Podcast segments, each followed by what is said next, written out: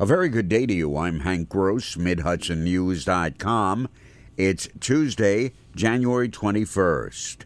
Habitat for Humanity of Greater Newburgh held their annual Day of Community Service on Monday to honor the life and legacy of Dr. Martin Luther King Jr. Over 100 volunteers contributed to painting, insulating, and other work at six active habitat sites throughout the city of Newburgh.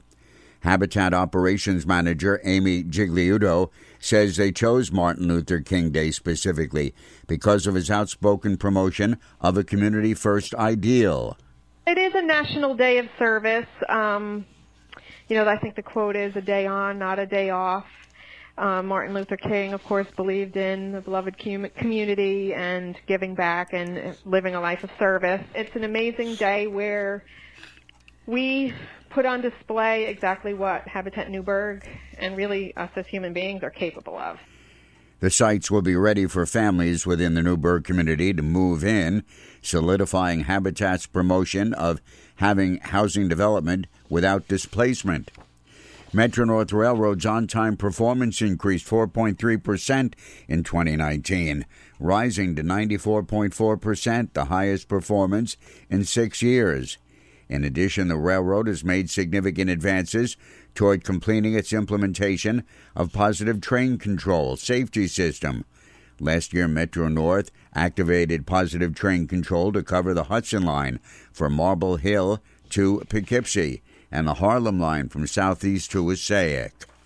A state audit of the extra classroom clubs in the Monroe Woodbury Central School District found the Board of Education and district officials did not ensure procedures governing the club operations were established as required.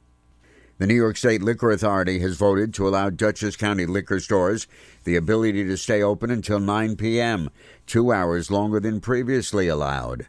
The retailers are now also allowed to open on Thanksgiving, but must remain closed on Christmas Day. Several Dutchess liquor retailers lobbied the county legislature, asking them to pass the resolution requesting the state to extend the hours. County Executive Marcus Molinaro signed it and sent it to Albany. After a public hearing, the Liquor Authority members voted in favor of the change, to the delight of Paige Flory, owner of Boutique Wines and Spirits in Fishkill. She was instrumental in bringing the issue to the county legislature.